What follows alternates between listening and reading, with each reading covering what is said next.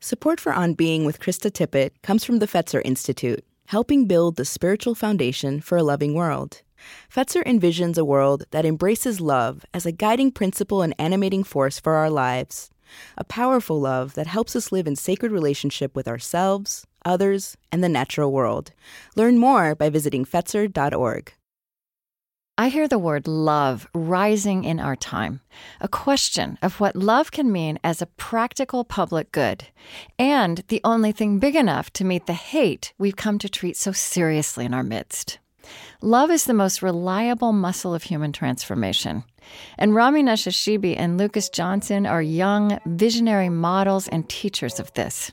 They're picking up the call to love that drove the civil rights generation of their parents and showing how it would pragmatically transmute justice, power, nonviolence, and community organizing now. I've developed a course about community organizing as a spiritual practice because I think there was a lot in this idea of beginning with the notion that, you know, we all have a stake in this. You know, the returning citizens, the, the brothers on the corners, the young, I mean, we, we, I think from the justice standpoint, you know, one of the things that we think about a lot in the context of language is this idea of calling out and calling up. For us, doing that at granular spaces like the corner store make it real. I think that there's this place where we have a responsibility to hold to the power of love that we know to be true and to not allow the world around us to deaden that in ourselves. I'm Krista Tippett, and this is On Being. This conversation unfolded at the 2018 On Being gathering at the 1440 Multiversity among the redwoods of Scotts Valley, California. Since this conversation, Lucas Johnson has joined On Being as executive director of our Civil Conversations Project. So we have an hour now with Rami Nashashibi and Lucas Johnson. So Rami is the founder and leader of the Inner City Muslim Action Network, known as Iman. And it's the southwest side of Chicago, right? Yeah, to be precise. No. So, and so it is, I would say, a holistic approach to presence and healing in the inner city through the lens, through the approach of working with, initially when you started at a very young age, Muslim young people and families in crisis or who were vulnerable in the inner city. Um, and yes, for the Muslim community, but the broader Muslim community and all the communities they interact with every day. And Lucas, oh, I also want to say about Rami, I need to mention that he just got a MacArthur Genius Award, but I'm not, yeah. but I, I am not a whit more impressed with him than I was before because I always knew. Um, and um, Lucas is the international coordinator of the International Fellowship of Reconciliation, which is a century old reconciliation and peace building organization, which was created in response to the horrors of war in the early 20th century. Founded in 1914, and uh, it is still in 48 countries. And that is actually how I met Lucas in the first place through Vincent Harding, one of our great elders who I was so fortunate to interview before he died. And, and he said to me, Lucas, is, Lucas embodies this for this coming generation. And I don't know if this is the right place to start, but here we are. Um, you know, thinking about elders and teachers and the and the lineage. Mm. For both of you, uh, Lucas, you as a Christian, and and Rami, you as a Muslim. Both Martin Luther King Jr. and Malcolm X are really important teachers. You both look to both of them a lot, and I see that happening. I see both of their voices rising up. And yet, I think in their lifetimes, they were seen as they were seen. I don't know if as if you would if they were contrasting figures, but they were separate paths. And I feel like for the two of you, this is also part of this wholeness that your generation is claiming. They were also both assassinated, right? And I feel like King gets quoted at me every 10 minutes right now, right? Like, right, every, and that is so fascinating. And we forget that in his lifetime, and Rami, you talk a lot about when he came to Chicago, mm-hmm. he was not everybody's hero, right? And so there's something beautiful about this and interesting about how their voices, their lives, their teachings transcend the way they died, even the way they were held in this culture in their lifetime. I don't know. I just wondered, wonder if you would talk about that a little bit about what the two of them mean to you and the two of them together. Lucas. the um, Baptist preacher should start. I feel wrong really, starting really, that because that response. Really, All right. um, now I, I, where do I begin? One of the benefits of learning from, from Vincent Harding and the other elders of the movement that he introduced and, uh, and brought into my life uh, was that I got a chance to understand the complexity of brothers Martin and Malcolm um, from people who knew them. And I got a chance to appreciate the extent to which they wrestled.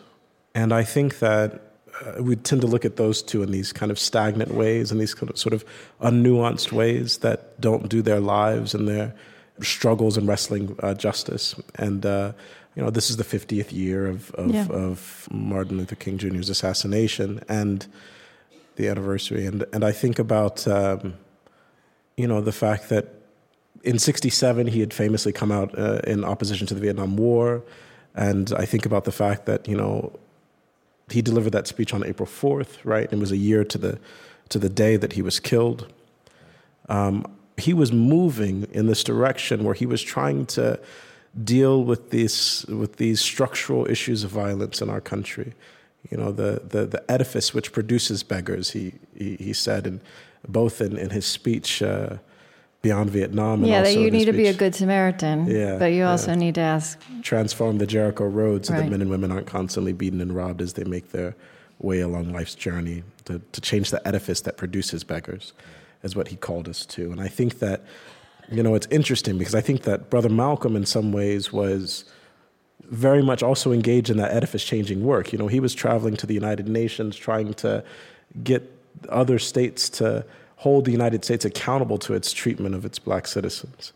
And he understood that there was a structural thing that needed to be dealt with. And so both were committed to the, this work of personal transformation, but they also knew that there was this structural change at work that that was necessary. And I, I yeah, they've mm-hmm. both been profoundly important to my life. Mm-hmm.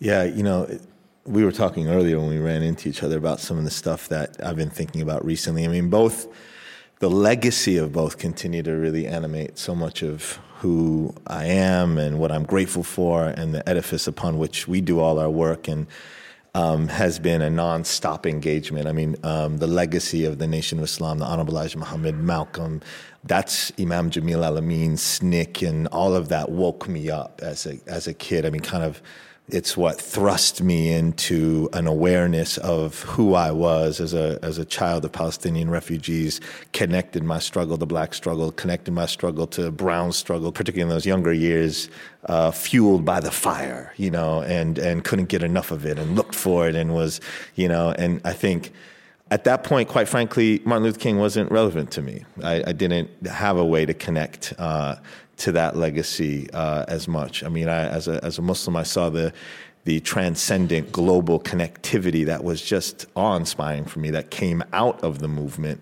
uh, that helped to incubate Malcolm. Um, and that, which which he was so motivated. Um, animated by at the end of his life. Absolutely. Global... The global piece, the ability to kind of see struggles in others, the, the ways in which I think that still, till today, are really underappreciated about the larger Muslim tradition in the United States.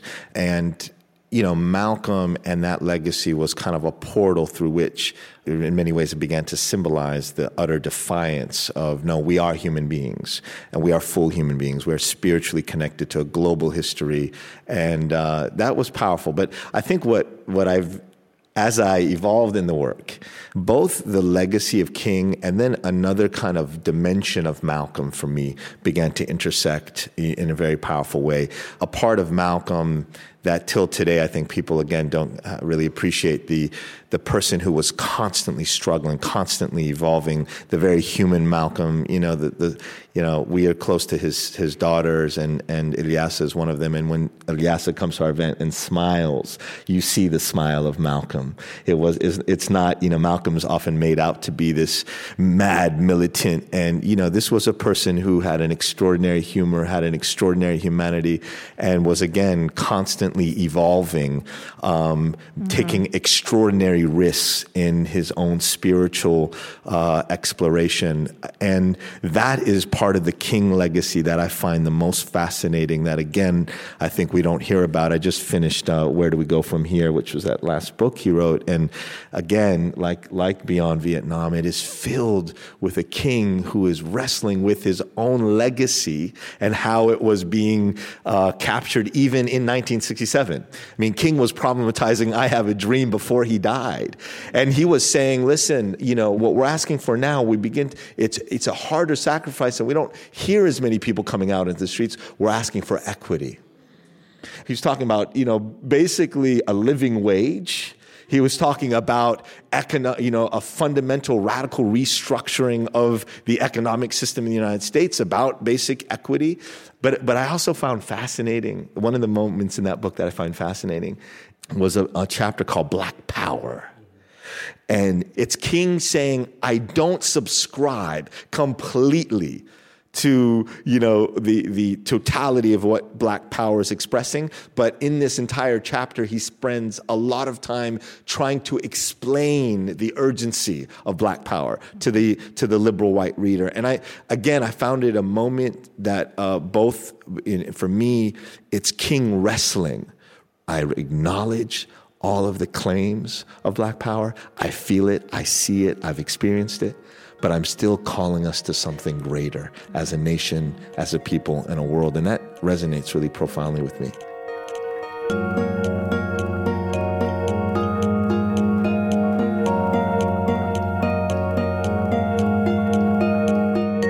I'm Krista Tippett, and this is On Being, today with Rami Nashashibi and Lucas Johnson.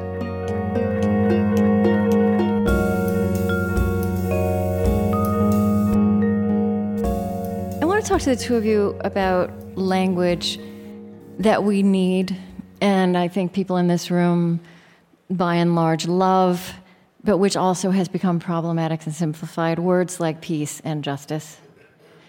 Again, you know, I feel like, Rami, like what you're doing with Iman, you're so careful to use different language and to, to look at things as a whole, not to be doing justice separate from corner stores and whether people are hearing great music. And, you know, like you talk about corner stores as places of hope and possibility, and the work you have with the formerly incarcerated, you call them returning citizens. And it's not just language you use, it's, it's a different way to treat the project of healing the inner city. And it's not problem focused, it's wellness focused, it's wholeness focused. I feel like so much when we talk about justice, even the greatest justice efforts can actually not touch that sometimes. Mm-hmm.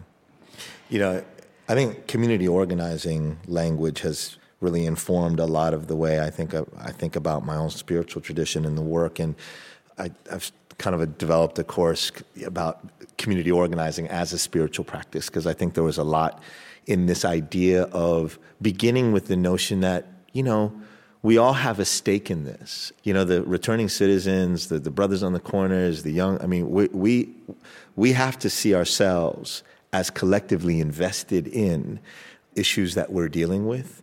Um, if you don't begin to understand uh, the connectivity between you know the immigrant uh, refugee who's coming to the inner city and opening up a corner store and then contributing to a lot of the dynamics in the inner city neighborhood with the challenges that made that neighborhood what it was then you're just not looking at the whole picture mm-hmm. and I you know I think from the justice standpoint you know, one of the, the things that we think about a lot in the context of language is this idea of calling out and calling up. For us, doing that at granular spaces like the corner store, make it real, make it, I think, a little more relevant than maybe, uh, and we all need that, and we all need, yeah. I think, to and be. And you live in, in the neighborhood too. We've been there for. Yeah, it's not a place you years. visit. You're, yeah. you're, you're part of the community. It's your corner store. Yeah. I mean, Lucas, I feel um, one of your mentors across time and space is AJ Muste, who founded IFOR. Mm-hmm. And he talked about a revolutionary pacifism, and you know, I think those words just don't land now. But but what he what you said, what that meant was not about neutrality while surrounded by injustice, but about finding the courage to respond in love. But you, I mean, you've even talked. Sometimes you will refer to what we call the civil rights movement. I even think you want us to refresh that our imagination about that language. Right. I mean that that comes from from Vincent Harding. He he would always take issue with people referring to the civil rights movement as such, and, and find that that was a rather lazy description uh, for what he and many of of, uh, of his peers risked their lives for. Uh, he he would prefer to talk about either use the expression of uh, the black-led freedom struggle, or uh, sometimes the Southern freedom struggle or, or the Southern freedom movement. Uh, but he would want us to to reframe that. But but yeah, I mean, I I, I find that. Um, there's a lot of our language. I mean, the language of nonviolence becomes, I think, very problematic uh, today in, in communities that are, um, you know, I, I, think these days a lot of people relate to the language of, of nonviolence as another way of telling them how they need to respond to their oppression right. and to the difficulty right. in, in, in their midst. And, and I think that that, that does revolutionary pacifism a disservice, right? Because it was far more than than just telling, you know, oppressed people that they need to temper their tone or or address the way that they're speaking uh, or calling out the injustices that they're surrounded by. Yeah, and I think this question of we live in this moment of uh, where fear is rampant and anger is rampant on many sides. And a lot of it is justified, right? I mean, you can't argue with you can you can argue obviously we could all argue with some of it and not argue with others, but I think how do you how do the two of you think about this tension, which I think you take on as a creative tension of nonviolence and the righteousness of of anger and grief? How would this tradition, in its depths that you know, how does it meet this human quandary, this complexity? I think about um, the moment when when Mike Brown's uh, father was, or his stepfather, when, they, when, when the verdict came of the acquittal of the officer that, that killed his son, I think that, if I, I remember this correctly, he screamed, you know, burn it down. And I think about the criticism that he received. And I think about the fact that to me, if it were my son, the destruction of property seems to me like a far more human response than to sit on the sidelines and tell people to be peaceful and, and use nonviolence. And, and what I'm speaking to is not that I think that that's a good thing, but I'm trying to speak to, to this fact that I don't feel like we wrestle enough with the real grief and anger that, that is natural to feel in the face of such injustice. Mm-hmm. Now, I think on the other side, the tension for me is accepting this fact that, frankly, you know, when I think about the generations of, of dehumanization and, and suffering that my people have endured, how can there be justice for what's happened, right? In, in the sense that we, we, we tend to look for it. Um, and so that's where my spiritual practice comes in, where I have to find another way of accepting and, and, and dealing with that grief. Uh, you know, one of the biggest, I think, challenges with King's notion of nonviolence is this idea that unmerited suffering can be redemptive. And I think that's a very, very difficult thing. I think you've said that in, in your work with International Fellowship of Reconciliation, that's something that people struggle with. Yeah, yeah, absolutely. Um, and you know, and I think that our spiritual traditions give us resources for, for dealing with that. But it's, it's a hard thing to wrestle with. It's a hard thing to accept uh, and, and to believe. And I feel like that is, that's a part of the tension of the spiritual discipline of nonviolence. Um, but I feel like it's far too often neglected, and people don't really live with that tension, which means that they're not really confronting the anger, which means that they're not really taking themselves to that empathic experience of other people's pain. Mm. And I and I also think about that kind of spiritual tension between justice, um, and in our tradition, it's a justice and mercy, right? right? Which and, is such a good word. We need to use that word more. Um, and, and, you know, we're taught that you never pray for justice. Never pray for justice. Because as much as you want justice, you pray for mercy. In other words, you never pray for God to be just with you. Because you recognize that, you know, we all got issues. you know, all of our communities have issues. And when you start on disentangling the layers of oppression that we begin to find that we are oppressors of one another. We are oppressors of ourselves. In fact, there are many verses in the Quranic text that say, you know, I did not oppress them. In fact, they oppressed their own selves. They oppressed their own souls. Mm. And I think about that spiritual notion up against those moments, though. You were what you were saying about living those moments. We were talking about. I just came from Jerusalem, and um, I'm coming out of Aqsa, uh, right outside of the compound, the, the, sacred compound. There's a historic African Palestinian community, and some of them know me. They said, Rami, you got to come to dinner with us tonight. And probably 30 minutes into their dinner, the Israeli soldiers kind of raid the compound, mm-hmm. and their son is grabbed along with five other kids. The youngest is 10 years old, and, and now I'm following a father who gets up and runs, and of course, I'm running with him.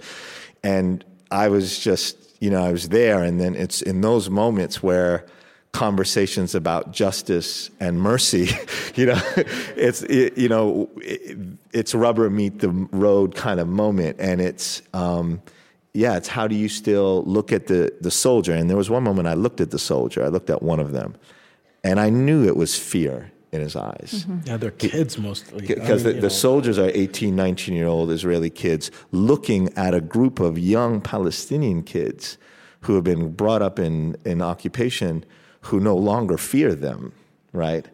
And the irrationality of a guy armed with the Uzi submachine gun looking at, you know, 8 and 9, 10, 11 year olds as potential threats and being in that moment, I could strangely enough identify with the impossible position that that soldier was in. I don't think I would have as a young 10 year old Palestinian kid, mm-hmm, mm-hmm. but I think part of the work that's shaped me over the last you know several decades in Chicago have given me a type of privilege to think about mercy and justice in a way that maybe others that are living the raw brutality of oppression every single day don't have.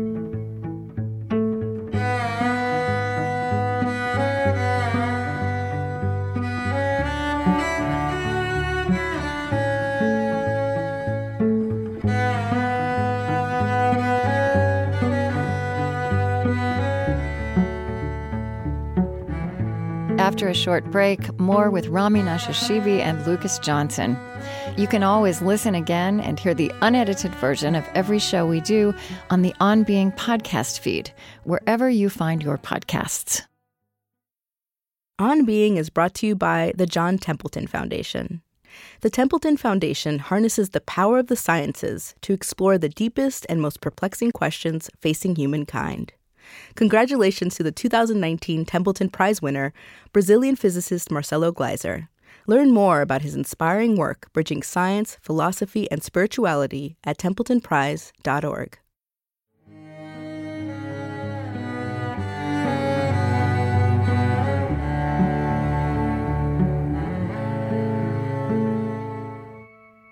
I'm Krista Tippett, and this is On Being. Today I'm with Reverend Lucas Johnson and Rami Nashashibi. They are two pragmatic, young visionaries who model community organizing as a spiritual practice and love as a practical public good. A child of a military family, Lucas was global coordinator of the Fellowship of Reconciliation, which was founded in 1914 and is still active in over 40 countries. He's recently become the first executive director of On Being's Civil Conversations Project. Rami, a MacArthur Genius Fellow, created and leads Iman, the inner city Muslim Action Network, a force for healing on the south side of Chicago, where he also lives with his family. We spoke at the 2018 On Being Gathering. This dynamic, and of course, it's extremely intense in Jerusalem and in many places in the world where you work, Lucas, but it's here now too that there's all this fear all around. And it's like our different fears are pitted against each other. And these different kinds of fear from living in different parts of the country, right? What's happening with the economy, um, what's happening with them. You know, we can talk about all these layers, immigration policy. I wonder what wisdom you have about like the spiritual discipline of, you know, being a citizen in this moment. And I think part of it is that those of us who do have the privilege to be standing on the solid ground, to not be immediately endangered. Like, what is the responsibility for us in, in a moment like this where so many people really feel endangered? And the perception of being endangered is as powerful in our brains as the act. So, so we have to take that seriously. Where do you go with that? So, I'm not sure if I have wisdom at the end of this story, but I'm remi- something about that description reminded me of one of my earliest times um, being uh, racially profiled or stopped by the police. And I was, um, well, actually, it's not one of my earliest times. It's a bit. This is maybe three times in. Yeah. I was a I was a sophomore in college, and I went to school at a predominantly white uh, private school, and um, uh, I was walking around talking. I was in the Baptist Student Union at the time, and I was walking with a, a young white woman who was also in the BSU, and we were walking around campus, and we were talking about probably Jesus. you know, late night Jesus conversation. Late night Jesus. I mean, it's what you did. It's what you did. You know, and uh, we're we're having this conversation, and um, we're walking around campus, and all of a sudden, a, a, a police car pulls up, and and and the lights are shining, and and the officer gets out of the car, and he, and he shines a flashlight in, in my eye. And I don't know if you, any of you any of you have ever had that experience, but you can't see anything, right? So it's a it's already like just a very disorienting experience because if they're shining that light in your eye, you can't, you just hear the voices. And so the officer says, Ma'am, are you okay? And uh, my friend says, uh, Yeah, I, am fine. We're just walking around, you know. Uh, and then they look at me and say, uh, Well, I'm assuming they're looking at me at this point, uh, since I can't see still. They say, uh, Are you a student here? And I say, Yes, I am. And then I, I did, I, I played a trick that I learned to do as a kid because I, at the time, I was on student government, and so I had met some of the police officers at the, uh, the campus, and so I start to call names. I start to say, "Officer such and such, is that you?" And you know, the flashlight begins to lower, and uh, I think I have to show my my campus ID, and then they then they go away.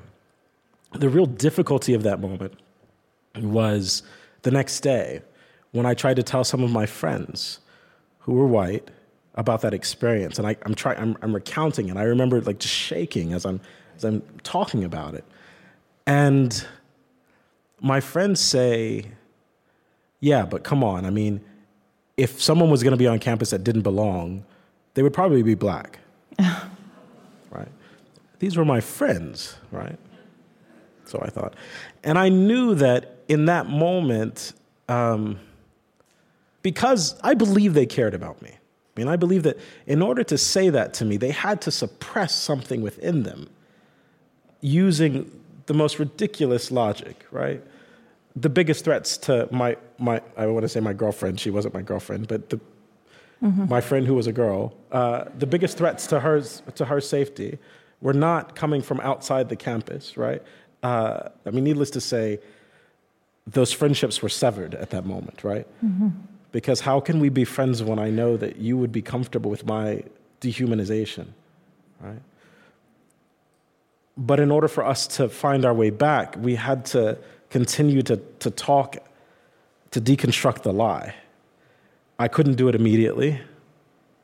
It took maybe a year mm-hmm. uh, for us to be able to have that conversation. But in time, we, we could, and I'm grateful for that. So I don't know if there's any wisdom to be learned from that, but I, but I think it's, it's a challenge, something that I wrestle with in each situation that I'm confronted with. Like, how do I, because the fear doesn't show up in the same way, right? And, and, right. and, it, it, and it, often doesn't uh, show up as fear, right? It well, doesn't, it doesn't present itself exactly. as fear. It exactly. presents itself as anger. Yeah.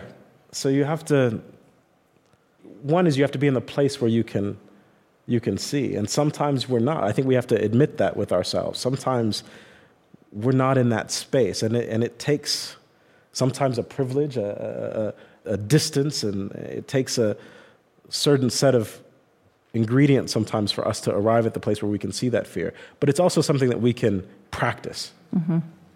And we had to sort of have different types of conversations that weren't about that moment, mm-hmm. right? Mm-hmm. In order for us to come back to some semblance of a relationship. Mm-hmm. But it also helped that we were on the same campus. We would keep yeah. seeing each other over and yeah. over again. So yeah it wasn't as easy for us to retreat to our silos and avoid each other. Yeah. Well, that's a, you know, I think I like the idea that you were just talking about this idea of experiential divides.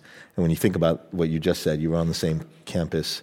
I think Bryan Stevenson was once asked, "Hey, what, what's what's part of the solution?" And, and he he said, "Look, there's."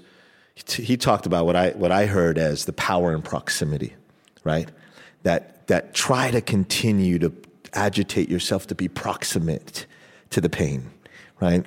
I, you know, I, last summer I, I leave my house really quickly on an errand to go fill my uh, wife's van up with gas, and I'm, I'm running, and she's running, and, and, I'm, and I go to the gas station, the closest one, and there's a, two young black kids, probably 13, 14. One has his shirt off, and two cars are there, two cop cars are there.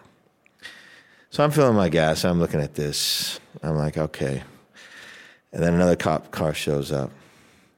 Then three, four more come up. Then a white shirt comes up, and I say, "Oh man!" So I just like, I say, you know, I can't sit there filming. So I go walk up, and I'm just sitting there looking at them, and and I'm talking to these young brothers. I'm like, "What, what the hell's going on?" They say, "You know, no, you know." They said we were walking here, blah blah. Again, no, the kid has he's in shorts. It's the summer. He has no shirt. You can see what he has on. The other kid is sitting there watching this. And there's like, you know, 15, 17 cops coming around. And finally, one, one cop comes by me and says, you know, what's, what's the problem? I said, "Are you kidding?" I mean, like right. you know, we're in Chicago. We're in the district that Laquan got shot. I'm going to sit and watch to make sure this doesn't have to unnecessarily escalate, officer. I don't see a threat here, right? Um, but the fact that we can, you know, cars could just zoom by that and normalize that type of tension and experience, I think, you know, I've experienced in a much lighter version of being thrown on a cop car, being put in, arrested for disorderly conduct in the 8th District a while ago, and, and what it meant, the extraordinary dehumanizing and enraging experience you have when officers are directly lying about their encounter uh, that they had with you in a court of law and then being found guilty. Um, but I do think in those moments, Krista, I think your original mm-hmm. question in my mind, mm-hmm. I, I'm hearing about the, the reality of the experience. How do you put yourself more proximate, proximity to the pain? And I think on the flip side, how do those of us who have proximity to the pain don't get jaded and, and succumb to despair mm-hmm. and cynicism about the possibility of reconciliation? And again, I think there are spiritual techniques and tools. For me, again, in the Muslim tradition anyway, despair is just so antithetical uh, in fact, the word despair, uh, is the root word of to despair, and it's etymologically directly connected to the word iblis, which is Satan. So the idea of darkness and despair and succumbing to the inability to constantly see. And, and again, uh, Muslim tradition is filled with stories that you have to present to Muslims, even in the context of something that seems as intractable as the Palestinian Israeli conflict, of people who were at each other's necks during the time of the Prophet Muhammad, people who killed his family members, people who uh, slaughtered innocents, but found a way to reconcile mm. as brothers and sisters. Mm. Uh, and so it might occasionally sound Pollyannish in terms of where you're coming from, but it's an integral part of the tradition. Reconciliation is a part of the tradition. And if you're sincere and genuine about it, you have to strive towards it still and not despair that you have gotten to a point where it's impossible.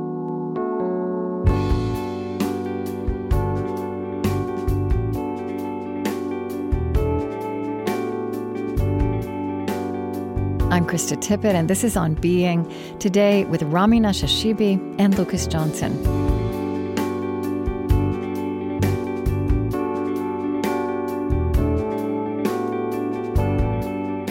I want to end talking about love.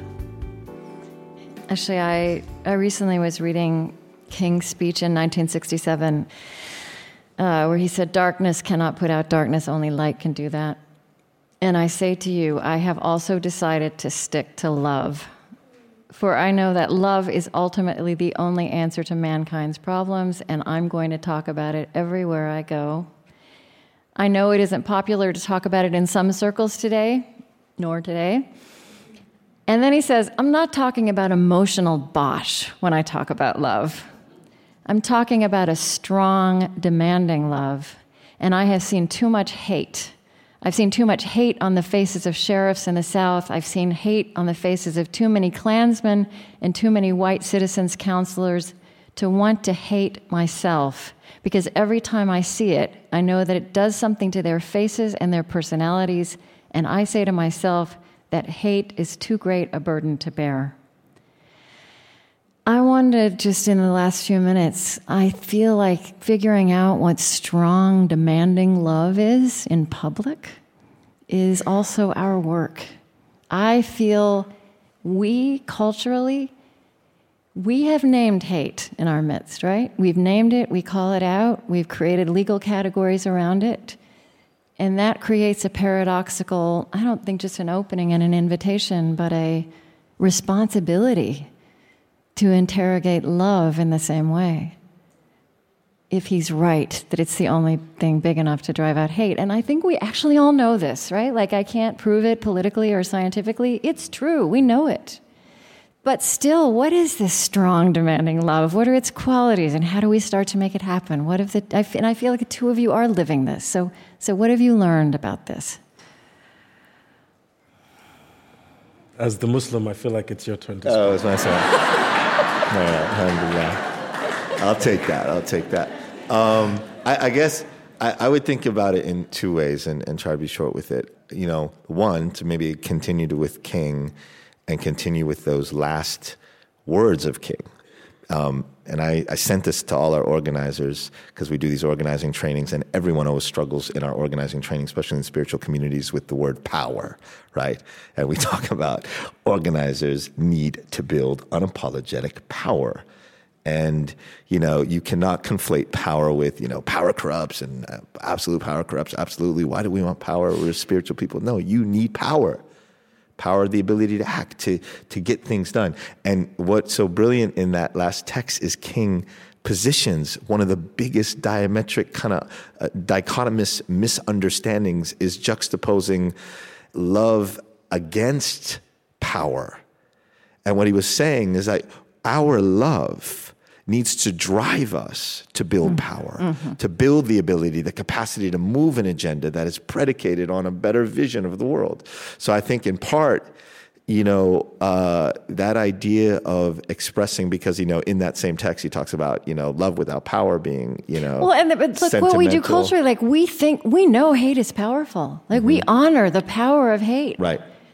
But we don't think of love as we we don't put those two things together as yeah. powerful. Although in our lives we know it's powerful, Yeah, and I think he talks about it very practically in that kind of context of really what it means to build real agendas, coalitions, and alliances to sustain, you know, movements. Um, and I and I so I think there is that, and I think our you know love in public is about do we love those who are directly affected, including ourselves, enough to make the type of sacrifices to build collective power to change those realities that are on the ground? I think that's a really important question for all of us around not just the more, I think, easier issues to talk about, but some of the more complicated set of social issues that really implicate all of us on some level or the other.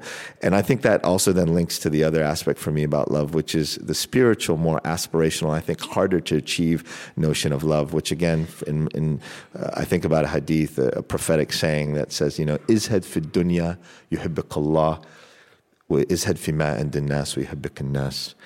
Be distant from the dunya, if you will, the worldly. Don't be so caught up in this world. Have genuine spiritual practices that are authentically aligned with the reality and understanding that we're all going to meet our Creator and that this world is very temporary.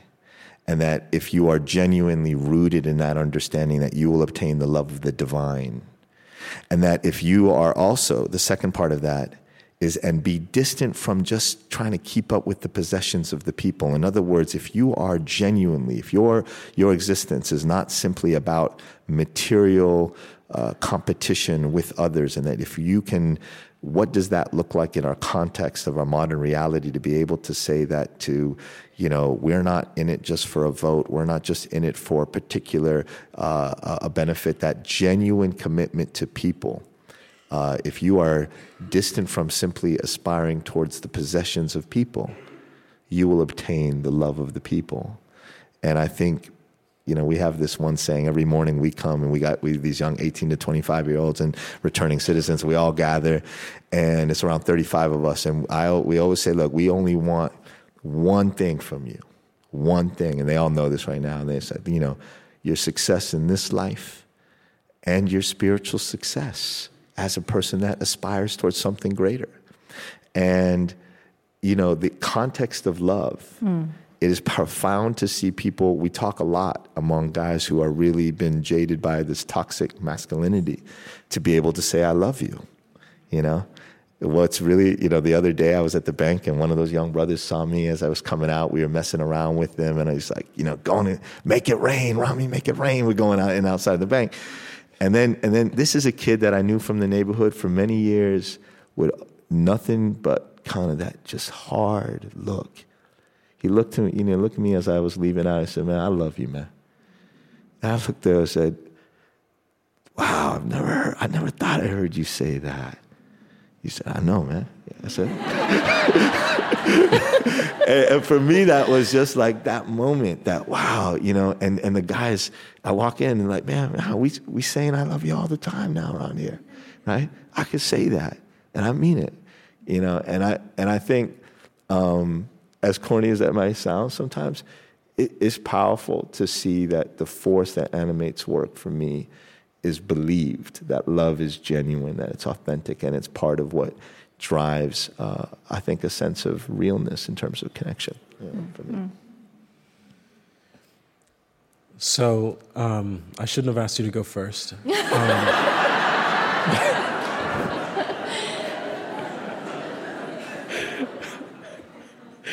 no, but I uh, I'm reminded of this story. So you know, within the Fellowship of Reconciliation, there's been this. Um, you know, so you you referenced it earlier that the, the language of nonviolence wasn't there. So that uh, you know, it started as this movement of conscientious objectors of people who who said that you know our faith will not allow us to kill another person. We can't participate in war.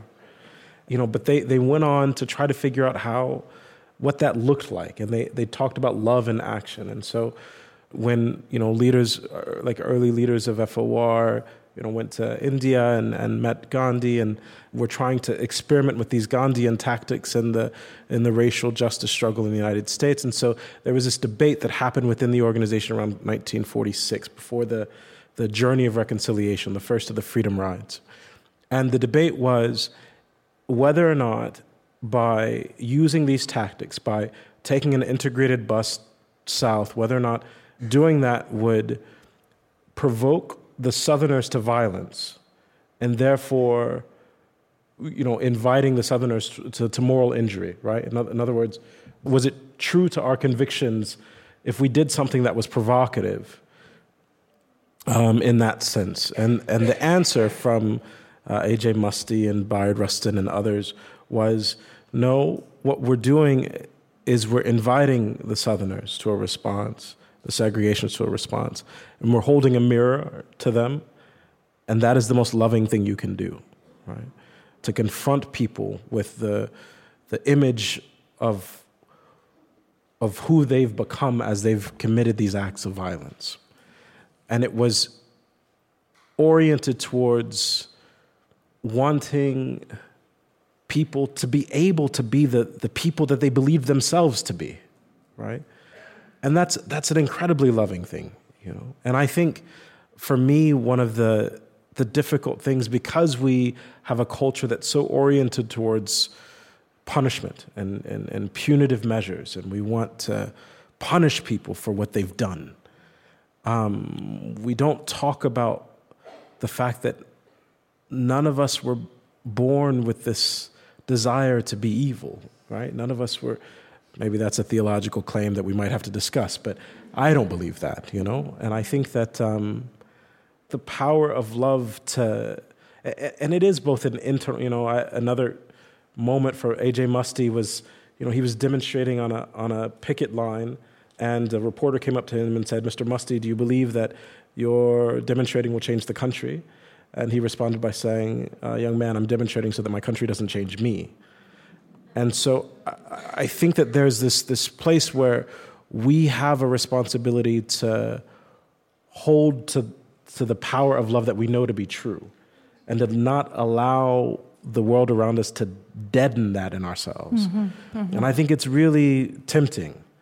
And not allowing that to die in ourselves is a part of what enables us to engage others in that way but it's a it's a struggle. That's where I feel though that you know maybe this is kind of my thing, like the power of the words we use, and to call these things love.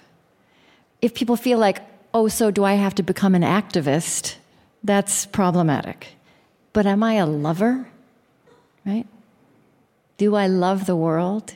Do I love my children? Do I do I do I know that other people love their children and what I want for mine children? Right? So to me, that feels powerful. I wonder if, um, Lucas, you there's here's this is something you said about Vincent Harding, and I wondered if maybe to end it, I was you you guys are so great, and what I'm so excited about is that you're out there doing what you're doing, and everybody in here is doing what they're doing, and we're all in conversation.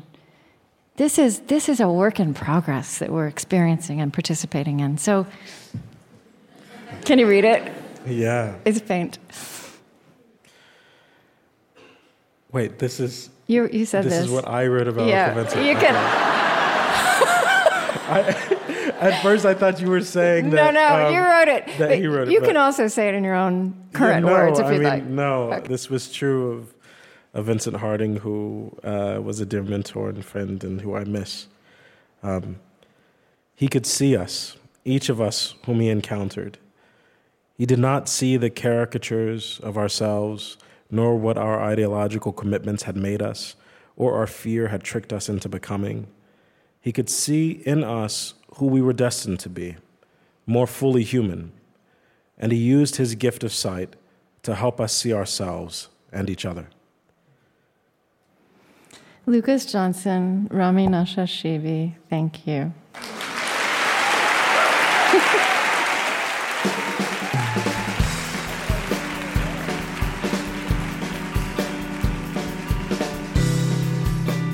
Reverend Lucas Johnson is executive director of On Being's Civil Conversations Project. Until December 2018, he was global coordinator of the International Fellowship of Reconciliation. Rami Nashashibi is founder and executive director of the Inner City Muslim Action Network in Chicago and a 2017 MacArthur Fellow.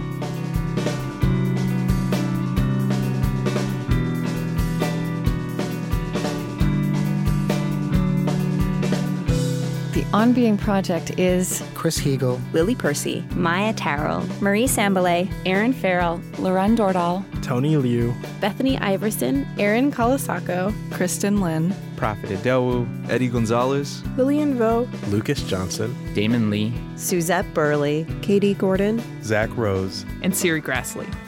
Special thanks this week to the wonderful 1440 Multiversity team, especially Susan Freddy, Susan Coles, Janice Smith, Michelle McNamara, Steve Seabach, Avery Lauren, Joshua Green, and David Dunning. The On Being Project is located on Dakota land. Our lovely theme music is provided and composed by Zoe Keating. And the last voice that you hear singing at the end of our show is Cameron Kinghorn. On Being is an independent production of the On Being Project. It's distributed to public radio stations by PRX. I created this show at American Public Media. Our funding partners include the George Family Foundation in support of the Civil Conversations Project, the Fetzer Institute, helping to build the spiritual foundation for a loving world.